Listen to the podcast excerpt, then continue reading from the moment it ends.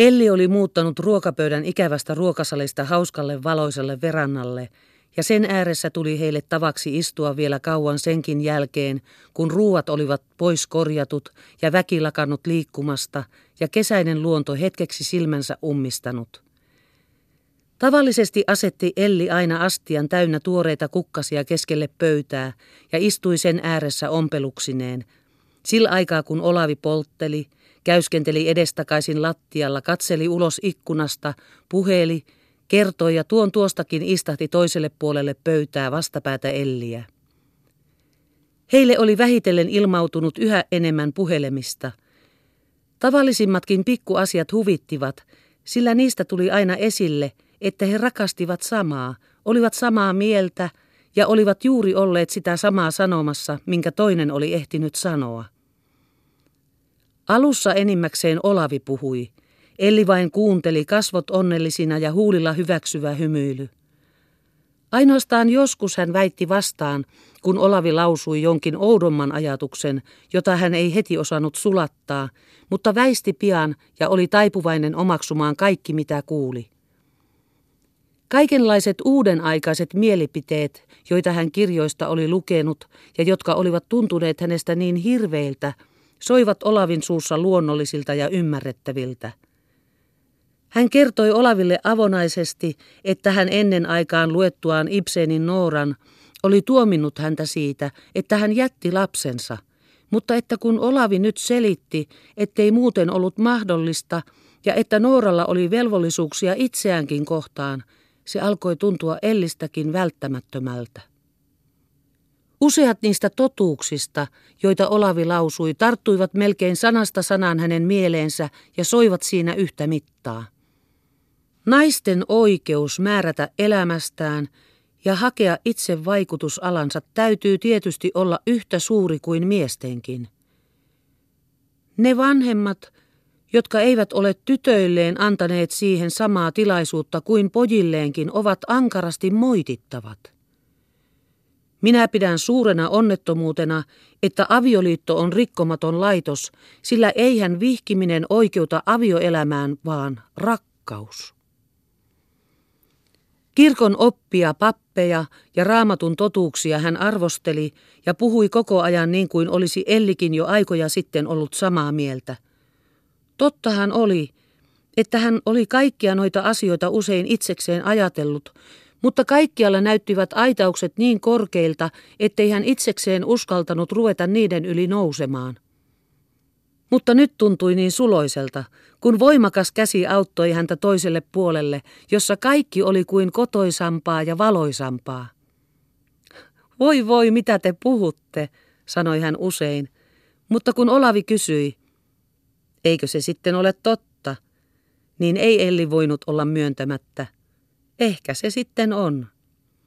Ja Olavi oli mielissään ja nautti siitä vaikutuksesta, mikä hänellä oli Elliin. Sen tähden viihtyi hän yhä paremmin hänen seurassaan ja antautui vastustelematta sen miellyttävän tunteen valtaan, joka syntyy, kun tietää olevansa ihailtu ja rakastettu. Ja hän tuli yhä enemmän vakuutetuksi siitä, että Elli rakastaa häntä – Monet merkit sanoissa, silmäyksissä ja käytöksessä sen hänelle ilmaisivat. Hän unohti päätöksensä olla mistään muusta välittämättä kuin työstään, eikä enää pitänyt kiinni teoriastaan, järjen puhtaasta tyydytyksestä. Häntä huvitti nähdä, mihin tällainen suhde, joka oli hänelle aivan uutta ja erityistä, kehittyisi. Eihän siitä hänelle voisi syntyä mitään suurempaa häiriötä tai vastusta – Eihän se häntä mitenkään sitoisi, kun hän ei antaisi sen kärjistyä. Hehän voisivat lähetä toisiaan kuin kädet selän taakse vapaaehtoisesti sidottuina, kumartua toisiaan vasten, ei puristaa rintaa rintaa vasten, mutta kuitenkin suudella toisiaan kurkalta.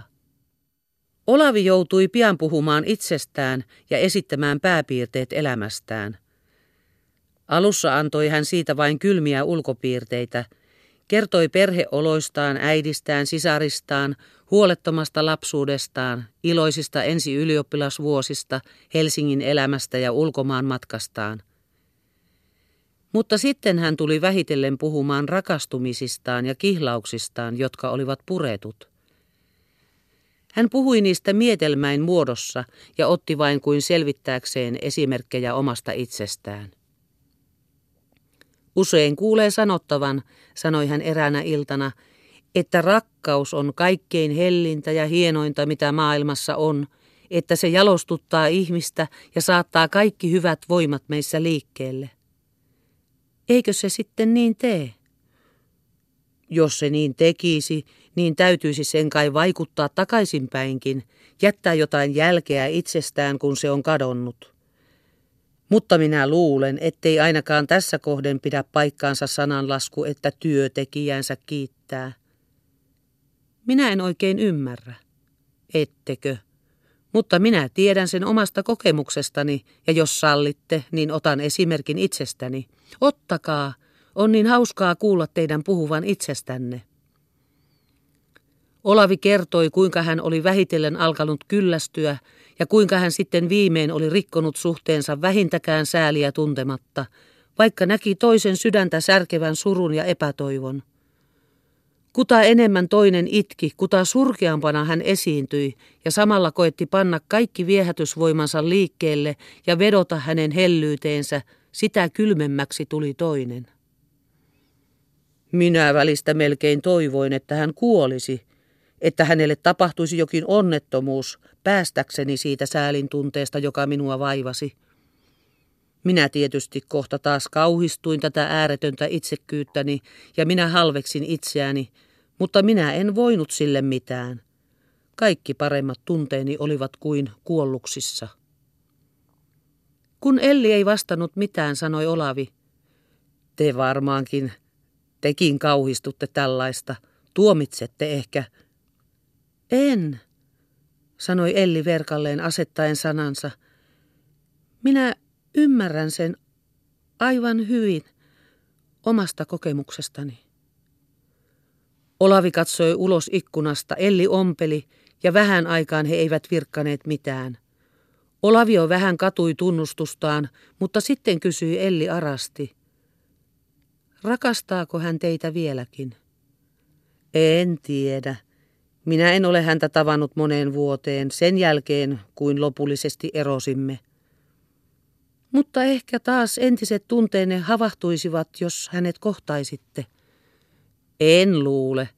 Meissä oli niin paljon erilaista sekä luonteissa että katsantotavoissa, etten uskoisi niiden koskaan soveltuvan yhteen. Eihän se sitten olisi mahdollista, uusi yhtyminen. Ei hän olisikaan, mutta olkoon se kuinka ymmärrettävää tahansa, se siitä kuitenkin jää, että on tuottanut toiselle tuskaa ja kärsimyksiä, ja sellainen ei jää koskaan rankaisematta. Minä olen saanut osani minäkin. Hän puhui, itseään kuitenkin vähän säälien ja ikään kuin omaa tilansa hellytellen, ettei hän sen jälkeen ole oikeata tunnetta löytänyt, ei itsestään eikä muista. Se on tullut kuin kostoksi se, että minä vähitellen olen tullut siihen uskoon, ettei oikeata epäitsekästä suurta tunnetta olekaan. Ehkä olen väärässä, mutta siltä minusta vain tuntuu. Minä luulen, että olette väärässä. Kuinka niin? Niin minä vain luulen, että olette väärässä sekä itsenne suhteen että muiden, ja tuomitsette itseänne liiaksi. Olisihan lohdutus, jos niin olisi, ja jos muut olisivat parempia kuin minä. Kuinka avonainen hän on, kuinka suoraan hän tunnustaa vikaansa, olisiko sitä kukaan muu tehnyt? Kaikkihan ne, hän Ellikin koettavat peittää ja salata omia vikojaan, esiintyä aina paremmassa valossa. Sen tähden hän ei olisi voinut häntä tuomita, vaikka hän olisikin tehnyt väärin. Hän näyttää niin alakuloiselta ja kärsivältä. On ehkä tullut tänne huoliaan pakoon. Hän tarvitsee uskottua, semmoista, jolle saa huolensa puhua. Ja Ellille tuli halu häntä vaalia, lohduttaa ja hoitaa – silittää hänen otsaansa ja tukkaansa, suudella hänen silmiään. Ette tekään ole niin paha kuin itse luulette, sanoi hän hellästi. Ette saa panna sitä niin sydämellenne. Onhan se mennyttä, eihän sille enää mitään voi. Eihän hän oikeastaan ollut enää pitkään aikaan tuota asiaa muistanut. Sen jälkeen oli jo paljon muutakin samanlaista tapahtunut. Hän oli jo aikoja sitten rauhoittanut oman tuntonsa. Mutta kun hän näki, millä osanotolla Elli häntä kuunteli, niin hänen teki mieli kertoa, ja kertoessaan hän sai katuvan mielentilansa takaisin sen verran, että hän vähän itsekin uskoi, mitä puhui. Olivathan ne vanhoja oireita tällaiset. Olihan hän samalla tavalla tehnyt selkoa menneisyydestään kaikkien muidenkin uusien suhteiden alkaessa, ja olihan se aina samalla tavalla vaikuttanut. Häntä se välistä tympäisi, varsinkin aamulla herätessä ja muistellessa, mitä illalla oli puhuttu. Se on sitä samaa iänkaikkista. Mutta kun taas oli tullut ilta, ja kun he taas istuivat verannalla kahden kesken, niin he palasivat samaan aineeseensa. Hän teki uusia syytöksiä itseään vastaan ja antoi Ellin puolustaa hänen tekojaan. Elli puolusti ja koetti osoittaa hänelle, että hän antoi niiden liiaksi painaa mieltään. Te olette ehkä ensimmäinen, joka ei ole minua tuominnut ja joka on minua oikein ymmärtänyt, sanoi Olavi. Enhän minä muuta tiedä, sanoi Elli onnellisena, mutta minä ajattelen, että te hyvässä tarkoituksessa teitte sen, minkä teitte. Olisittehan te kuitenkin tulleet onnettomiksi molemmat, kun ette te kerran häntä rakastanut. Ja eivät hän siis ainakaan vaikuttimene olleet huonot. Sehän se on ainoa, joka on minua lohduttanut. Olavi heltyi. Hän antoi vielä kerran anteeksi itselleen, ja kun hän niitä aikoja oikein ajatteli, niin olihan hän kärsinyt kenties yhtä paljon kuin tuo toinenkin. Elli osasi hänen mielestään asettua niin hyvästi hänen kannalleen, ja siitä hän nousi hänen silmissään.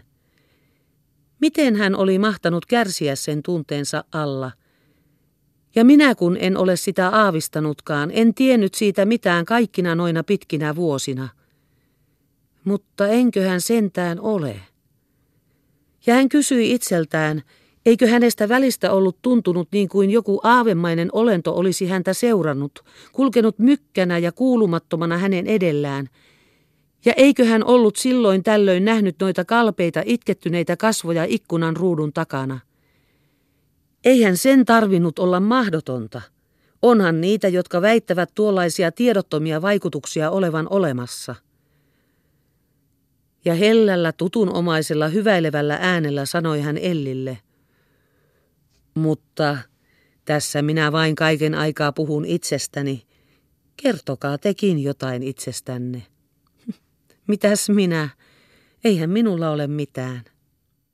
Yön taas hämärtyessä kun ei oikein erottanut toinen toisensa kasvonpiirteitä, eikä Elli enää nähnyt ommellakaan, sai Olavi hänet kuitenkin vähitellen puhumaan.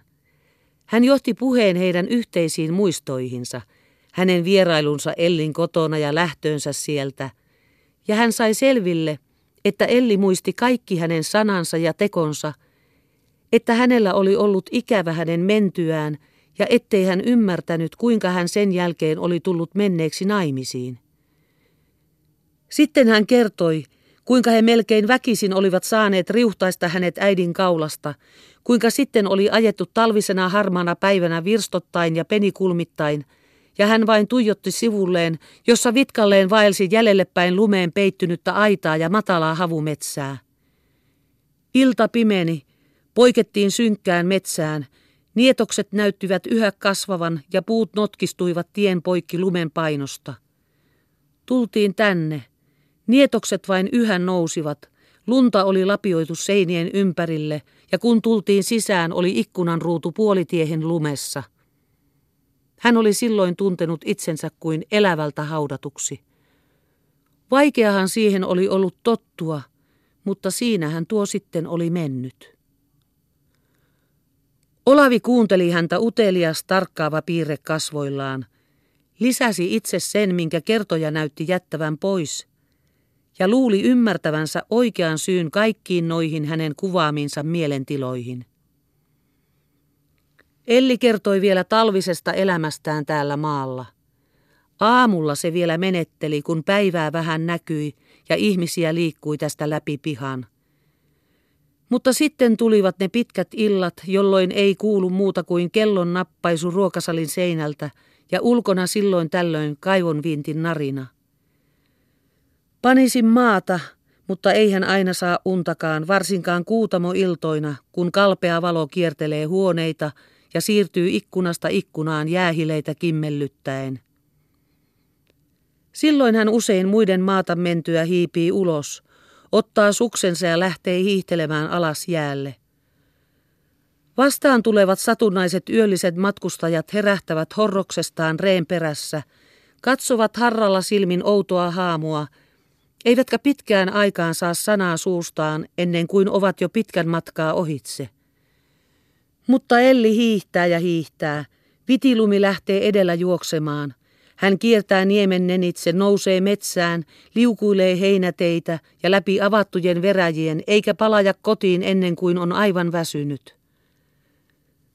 Hän on innostunut kertoessaan ja punastuu vähän omaa innostustaan.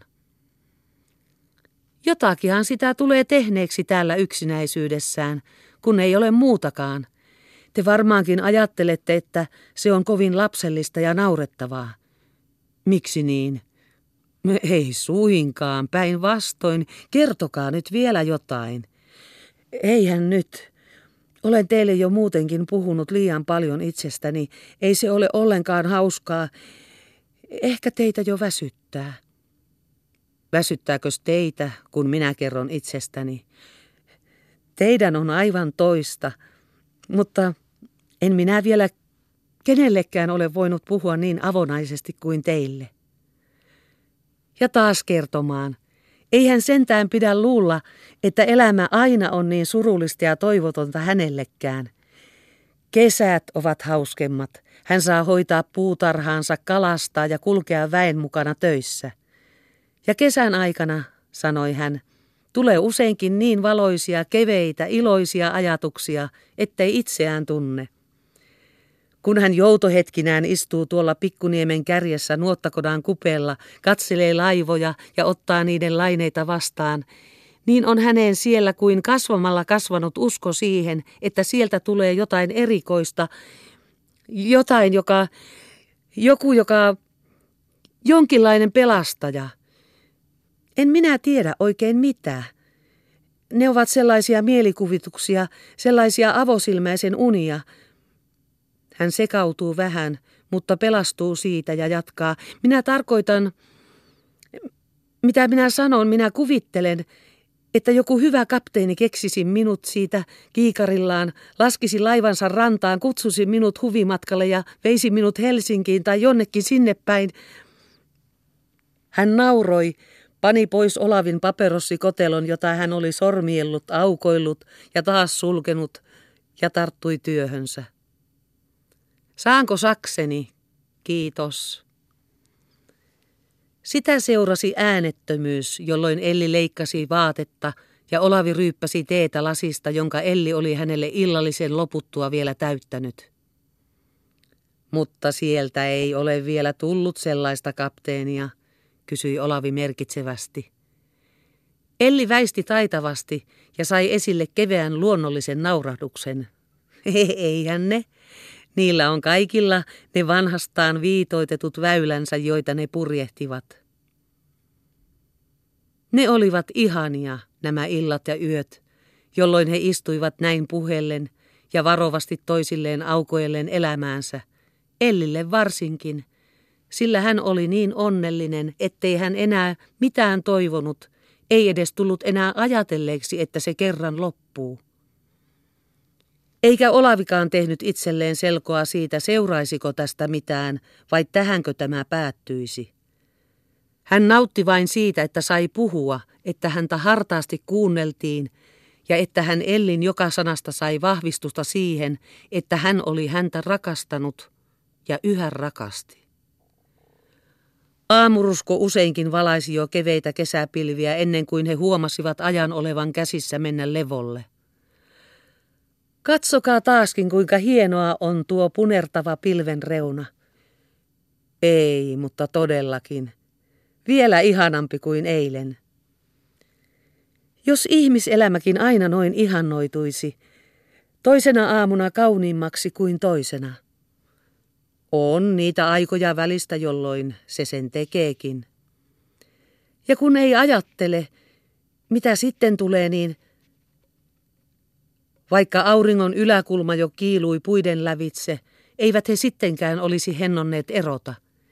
Menivät ulos, kävivät puutarhan aidan luo ja katselivat siihen nojautuen järvelle päin, jossa saaret olivat kuin kohonneet korkeammiksi, haaveellisiksi. Mutta nyt meidän täytyy mennä, sanoi Elli. Paljonko kello jo on? Kohta kaksi. Kuinka aika kuluu? Huomenna täytyy olla järkevämpi. Mutta yhtä kauan he istuivat huomennakin.